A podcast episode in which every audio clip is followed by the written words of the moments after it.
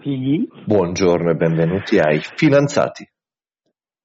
Qui Federico, dall'altra parte Ludovico, tutti i giorni economia e finanza in dolce compagnia. sweet, sweet. Sweet, sweet. Ciao. Stai bene oggi? Sì, sì, sì, molto bene. Buon sabato. Buon sabato a te. Buon sabato. Allora. Che cosa hai in mente? Oggi voglio parlare di, mm, di, spesa pubblica, per cui di come vengono spesi i soldi degli italiani. Oh, bene, Ma in no? particolare, uh-huh, visto che ne Mhm. avevamo già toccato qualche volta, avevamo visto che mm, la fetta principale della spesa pubblica italiana è- sono le pensioni. Pension, 36%, 34%? Sì, Mhm. esatto, Mhm. che più o meno corrisponde a un 16% del PIL. Mhm. Mhm. Quindi, e lì già ci si chiede, ma ha senso un sistema del genere? Cioè, mh, c- come può mh, funzionare un sistema che va a tassare la, la classe produttiva per andare a pagare la classe improduttiva? Cioè, è un sistema che credo che chiunque possa vedere che non va molto lontano. Cosa dici? Beh, il contrario non sarebbe possibile però, credo. Ah, no, sicuramente no. Beh, in realtà mh, sarebbe molto interessante come tema, nel senso che se hai già lavorato tutta la vita e hai accumulato ricchezza, pertanto devi ridistribuire verso coloro che eh, in questo momento possono consumare e possono C'era- produrre. C'era Woody Allen che diceva. Woody Allen diceva in un film, se non sbaglio, che il sistema pensionistico dovrebbe essere il contrario. Cioè tu quando sei giovane te la devi godere e quindi devi ricevere soldi da- dallo Stato, e poi quando sei vecchio hai detto quello che dovevi dire e ti metti a lavorare. Secondo me è una grande verità. sì, sì, sono d'accordo. Così la scommessa della vita delle persone non incide più sulla persona stessa, ma sullo Stato. Nel senso che oggi la promessa, noi sappiamo che più si invecchia, più ci sono probabilità di morire, corretto? Penso di sì. Statisticamente penso sia Pertanto.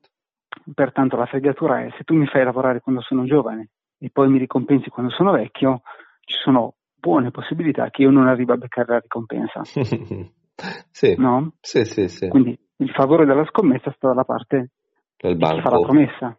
Esatto. Invece così sarebbe completamente il contrario, nel senso che eh, qui se, se poi muoio il problema è, è mio, non è tuo, ecco. Mm, mm, mm. Sì, sì.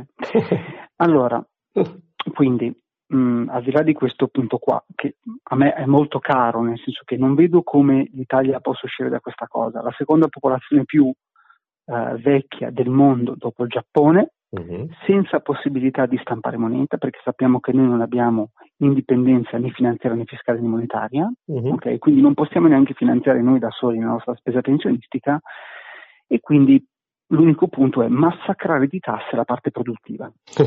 Quindi non, non vedo mh, soluzioni a questa cosa. Mm. E tra l'altro dicevamo che proprio in questi anni la- molti baby boomers andranno in pensione. Quindi avremo un'accelerazione della spesa pensionistica contro, mh, credo che la classe lavorativa sia ormai flagellata. Quindi non so i soldi dove arriveranno. Credo che salterà. Ecco, Ah. Credo che salterà. Allora, questo è è breaking questo- news. Breaking news. non lo so, credo I che finanziati, credo che il sistema salterà. Credo che il sistema previdenziale assistenziale salterà. Bene. Eh, ok, parliamo invece di un'altra mossa intelligente che lo Stato italiano ha compiuto e sto parlando di Alitalia. Ah, Alitalia. Allora, è un argomento molto vasto, richiederebbe tanto tempo, però volevo toccare alcuni punti perché nelle ultime settimane, in particolare anche prima del Covid, fine 2019, si, si è parlato, anzi si è data la certezza che ci sarà una nazionalizzazione di Alitalia. mhm. Ah, Ok, all'Italia, nazionalizzano, so cioè no. Ok. Quindi l- eh, la società, gli asset e la società divengono di proprietà dello Stato. Ok, perché prima invece facevano dei prestiti ponte oppure dei finanziamenti a fondo perduto, cose così, no? Esattamente, ti riassumo un secondo Mm. la questione all'Italia, Mm, perché eh, lo Stato qua sta cercando di sfidare le mh, leggi mh, basilari uh, della vita, della vita, della fisica, nel senso che un morto non si può riportare in vita.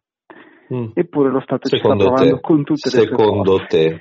secondo te, esatto. che cosa, mh, quanti soldi lo Stato ha già investito nell'Italia, quindi quanti soldi dei contribuenti sono già stati spesi in Italia? Mm. Quindi quando poi ci si chiede eh, il problema dell'Italia è che per- i cittadini non pagano abbastanza tasse, il problema è l'evasione fiscale, non è vero, il problema è come vengono spesi i soldi dei uh-huh. contribuenti uh-huh. e se vengono spesi per finanziare un'azienda che è già morta, probabilmente i risultati sono terribili. Allora, mentre eh, la banca centrale o Aspetta, le banche scusa, centrali... ti interrompo. Vai. Eh, mi ricordo un mio amico mi, mi ha fatto un'opposizione a questa riflessione simile alla tua che avevo fatto dicendo no, ci sono alcune attività che lo Stato deve finanziare comunque sapendo che andrà in deficit. E tu che gli rispondi? Io sono stato mm, muto, par- non sapevo cosa dire. No, parliamone, parliamone, parliamone di quali. Io capisco quali, adesso ti, ti dirò, proverò a dirti quali mm. e perché mm. alcune attività devono essere sostenute e altre no. E mm. l'Italia non figura tra quelle che devono essere sostenute. Va bene. allora, mh, mm, dicevamo, mentre le banche centrali stampano continuamente moneta, uh-huh. all'Italia invece è il contrario, è come se fosse un forno, un grande forno dove tu butti dentro i soldi e questi bruciano. Ok? Uh-huh.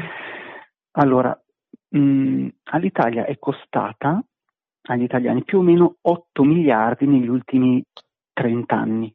Okay? Sono tanti, sono tanti, dai.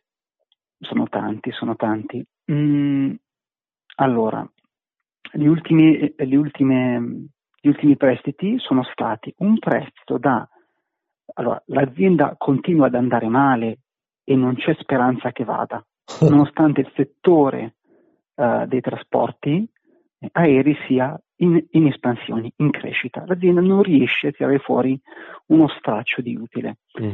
Pensa che brucia eh, nel 2019 bruciava all'incirca un milione di euro al giorno, per cui entravano nelle casse della società 8.46 milioni e ne uscivano 9.5.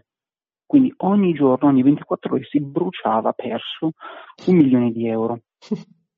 La perdita a bilancio era nel 2018 di 150 milioni, nel 2019 di 600 milioni. Prova a immaginare la situazione nel 2020 quando il trasporto aereo è fermo. Prova a immaginare a quali saranno i conti di questa società. Mm.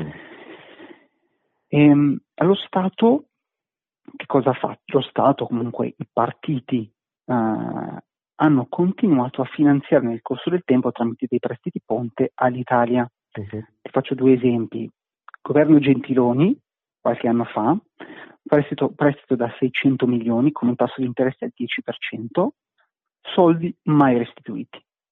Qualche anno fa addirittura il Movimento 5 Stelle aveva detto che l'Italia non doveva pagare gli interessi all'incirca un milione al giorno, ok? Mm. Scusami, un milione e, e mezzo in totale. Mm.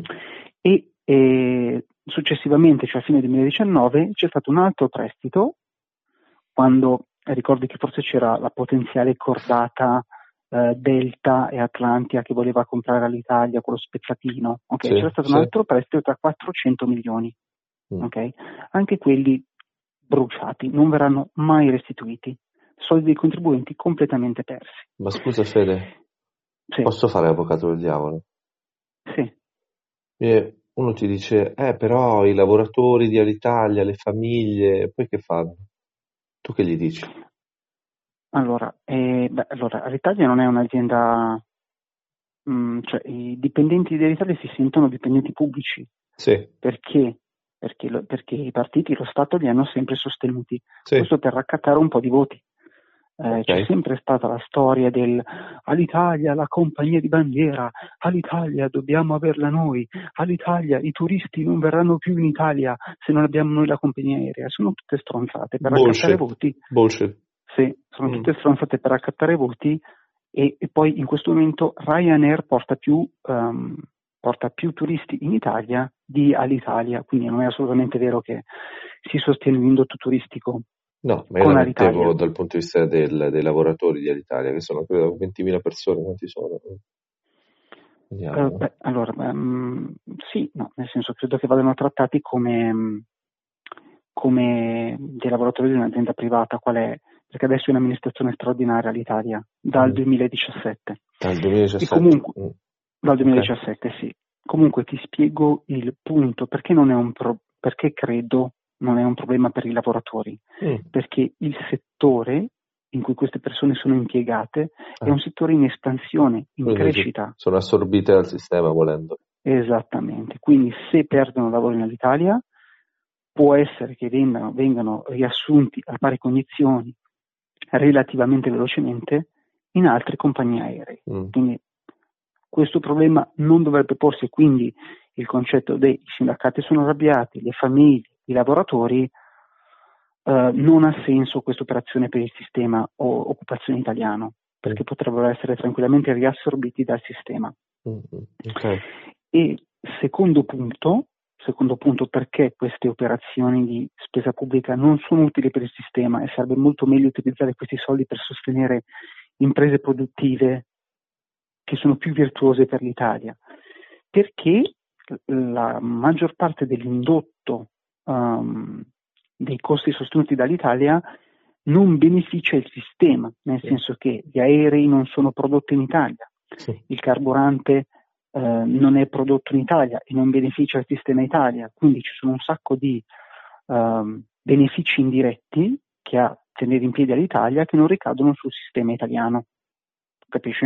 Eh, capisco sì, capisco okay. sì. Però non sono tanto d'accordo su dici, ah, diamo i soldi a altre imprese.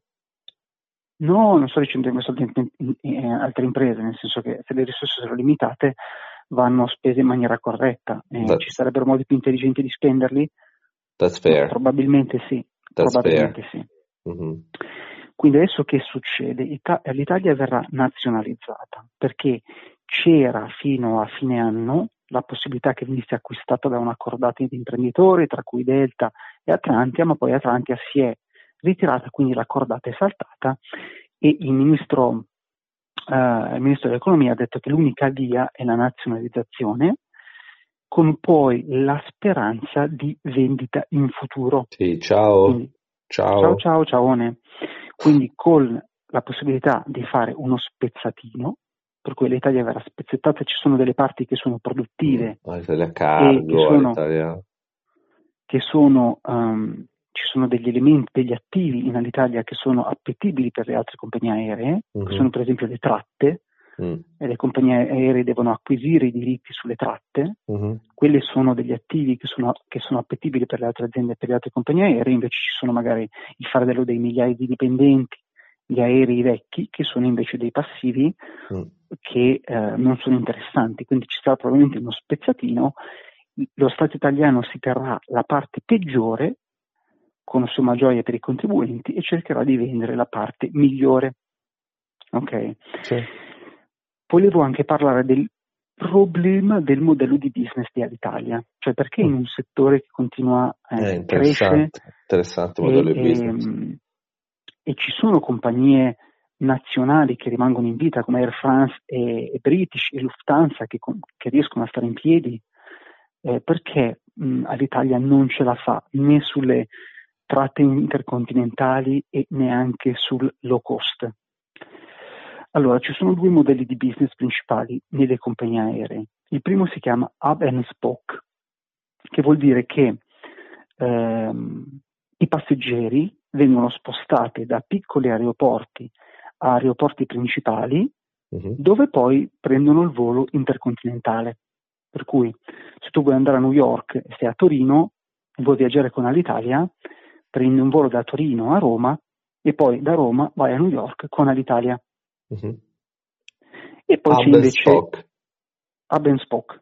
Okay. E poi c'è il um, modello di business low cost, per cui tu vuoi viaggiare da so, Milano ad Amsterdam, quindi per piccole tratte all'interno dello stesso continente, di solito il monopolio è preso dalle, dalle compagnie low cost. Mm. Okay? Sì. All'Italia ha deciso di puntare sul primo modello di business, per cui ha deciso di non competere con le compagnie low cost.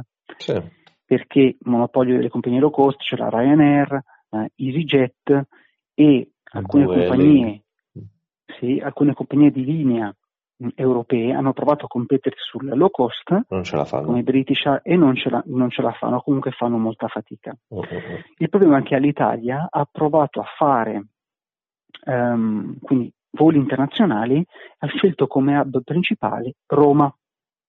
Mm. Qual è il problema di Roma? Che intanto eh, devi sapere che le compagnie aeree che fanno voli intercontinentali hanno la maggior parte dei profitti dalla business class.